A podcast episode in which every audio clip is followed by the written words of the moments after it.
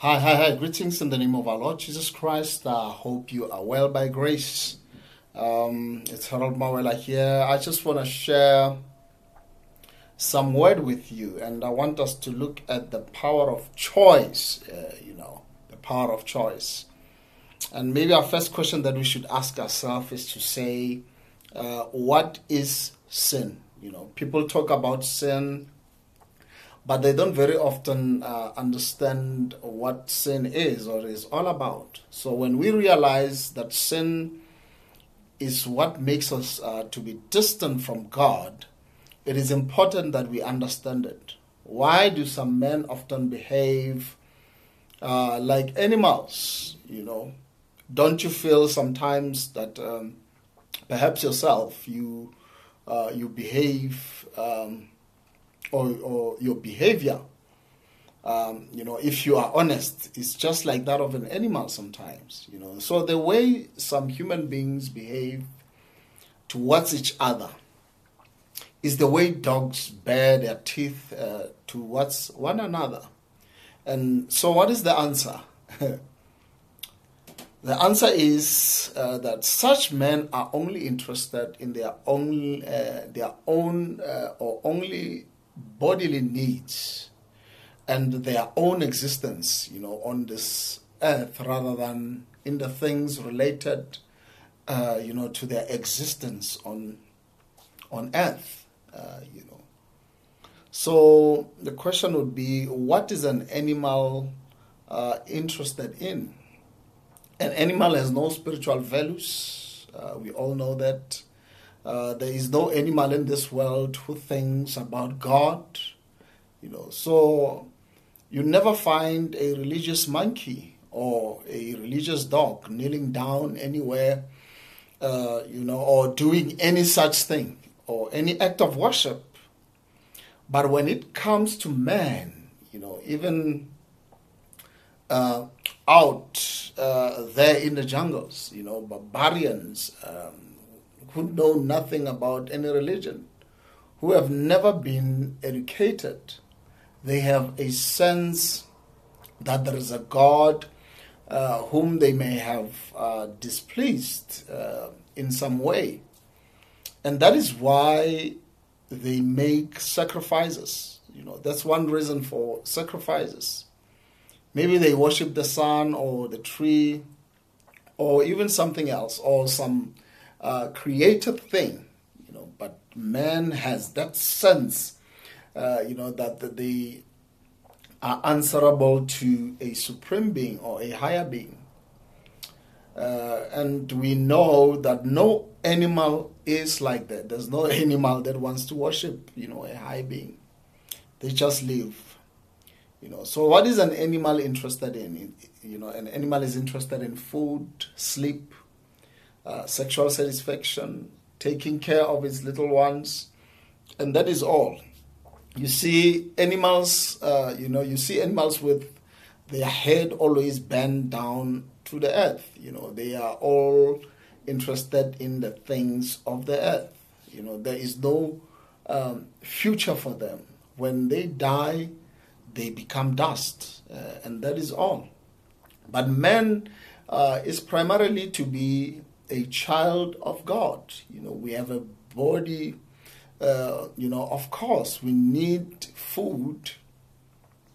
Uh, you know, God has created us with uh, sexual desire. We need to sleep. All these things are okay. There is nothing wrong with any uh, of these, uh, you know, being provided. You know, they they they they fulfill us in you know legitimate, legitimate ways. So if we are hungry, we should uh, we shouldn't steal in order to uh, eat food, you know. So there are legitimate ways of earning our living.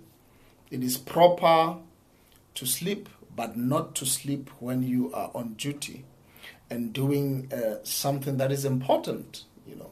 So in the same way with sexual satisfaction, God has ordained marriage for the fulfillment of that. You know. So there, you know, there are law, uh, there are lawful ways, uh, should I say, in which God has planned for men to fulfill these legitimate needs for food, sleep, and um, sexual satisfaction. Now, animals don't think uh, the way we, we think. They don't think like that. They have no loss. Uh, they try to fulfill these longings in any way possible. You know, even if it means uh, fighting with other animals or tearing them into pieces. So it doesn't make a difference to them. There's no difference in them. So when a man behaves like that, we can say that he is uh, reduced to a level of animals. You know, when man has no spiritual values and he's only interested in earthly things, you know, we can say he has uh, descended to the level of animals. But God didn't create us to be like that. You know, He has created us to be more and more like Him you know, to, to have morals, to be moral, uh, upright, with character, and also with self control, and not to be slaves, uh, you know, uh, to animal passions, you know.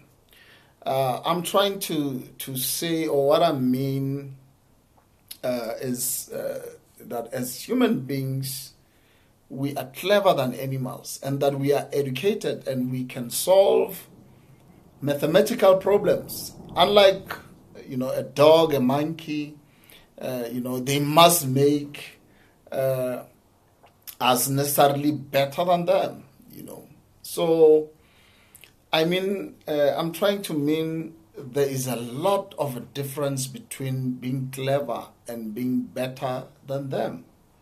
Because we find that even uh, you know, uh, clever, you know, educated people are often slaves of greed, you know, sexual lust, anger, bitterness, and selfishness. And they often, uh, you know, they very often, these things are their, their behavior, you know. So, in spite of their their PhDs and being intelligent and clever, uh, you know, they are exactly like animals, you know. Do you know why? Because they haven't dealt with the most important problem in their life, and that is sin. They haven't dealt with the sin. It's important that we deal with the sin in our lives. You know, there is part of us that is much deeper than our mind. You know, many people think that man is just the body, you know, and and and and mind uh, or body and soul, you know, with the soul consisting of the mind, uh, you know, our emotions and also personality. So I want to say, no man is deeper than that. You know, there is um, a part of man which is much deeper than the soul. You know, that is what the Bible calls the Spirit. Our Spirit is what makes us aware of the fact that there is a God. There is a God. No animal has it, you know. So all the chaos, all the confusion, diseases, and the evils of this world are di- uh, a direct result of man disobeying God or ignoring what his spirit is prompt, uh, prompting him to, to hear, you know. So the voice of God, uh, you know, ignoring that and listening to the devil, uh, you know, it, it, it really uh, makes us to, to really neglect what God wants us to be. Now, in an earlier study, we considered that God gave man a free will you know, so if he didn't have uh, freedom of choice, uh, as I said, um, we would be like robots. You know, we wouldn't be able to to obey God automatically. You know, like uh, a robot uh, a robot obeys. You know, but we could never become children of God. A robot cannot be your child. God took, you know, that risk. You know, and we can say of the possibility of man disobeying him, you know, of bringing chaos and confusion into this world by disobeying him and listening to to the devil, you know. You know, but he he was willing to take that risk because he wanted children. God was so willing and he loved us so much, you know. He wanted those who would obey him out of um, you know, a voluntary choice and freely, not out of compulsion. The first man and the woman that God created, Adam and Eve, they were created innocent. They had to make a choice. If they wanted to be holy, they had the freedom and uh, they had the will, you know, the free will, you know. And in order to make that choice, they had to be tempted. So, how do you know? How do you know all these things? For example, um, whether your child will obey you if you put him in a room um, with freedom to do whatever you know he wants to. Now, supposing you are going away from your home and you tell your son or your little boy, you know, you say to them, uh, you can do anything you like till we come back. You know, you will never discover whether your son is obedient or not. If you want to find out whether your son is obedient or not, you should say something like, Well, you can do anything you like in the house or in this house except one thing you should not open that tin of biscuits and eat any biscuits uh, while I'm away, you know, while your mommy and daddy are away. When you start to make a restriction like that, um, you can at least find out whether he is obedient, uh, you know, or not. You know, he can do anything he can play, he can read books, uh, you know, uh, anything. But there is one thing you have told him not to do. And when you come back and see that he has done that, that, that one thing which you told him not to do, you will discover that um, he is obedient or he's not obedient. You know. And that is why temptation is necessary for man to prove his obedience. You know, why for man to make a choice and say, um, I say no to something and yes to God. You know, so there must be uh, a rule uh, that will make man to to be obedient or not. When God created Adam and Eve, we read in the Bible that He placed them in the garden and they could, uh, you know, and they could eat the tree, you know, any tree in that garden.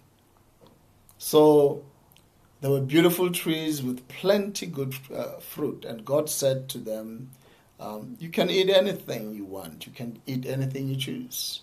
You know.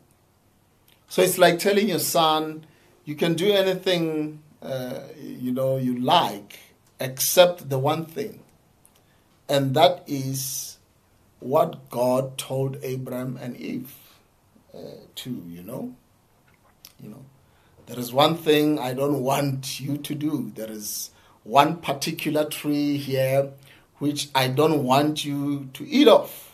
You know, it wasn't very difficult. You know, there were a thousand other trees which had um, excellent fruit, you know, which were or which they could have uh, uh, gone to, which they could have eaten, you know.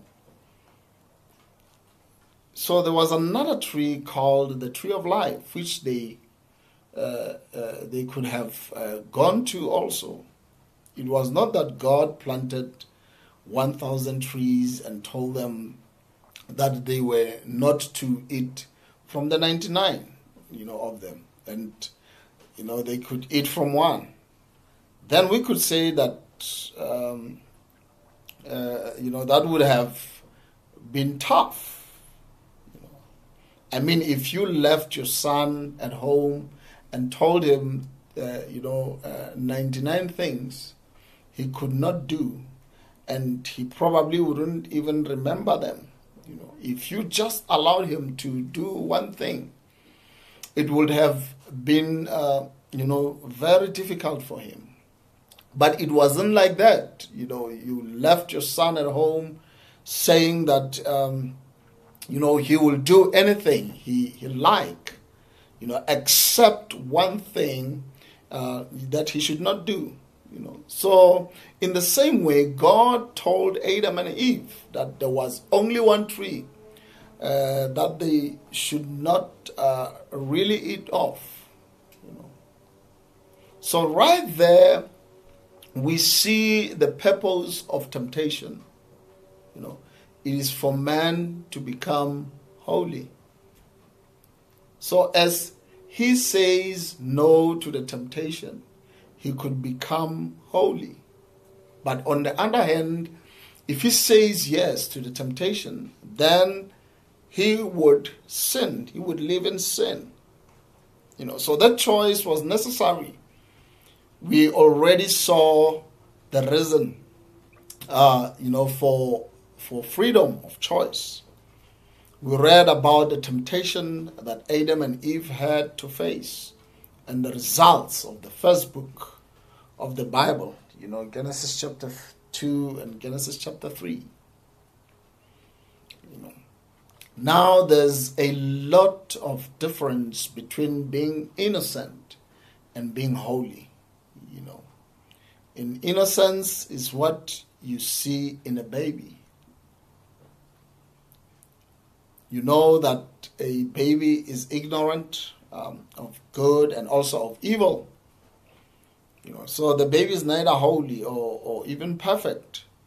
But if a little baby, as it grows up, has to become a man of character, it has to make a choice, no matter what.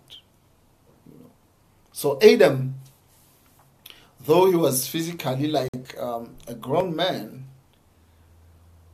he was in essence like a baby. You know, he was innocent and he had to make a choice of refusing evil and choosing God in order to become mature or, you know, uh, a spiritual man, which is what God wanted him to be. So there we we understand the reason why God permits us to be tempted with our passions, with things uh, that we know that they are wrong, you know, and why God allows Satan to come and, and tempt us. You know, that's that's that's a question that we have. Why does he allow Satan? You know. So when we refuse to yield to temptation in our minds, you know what happens. So every time you say no to a temptation, you are developing your character.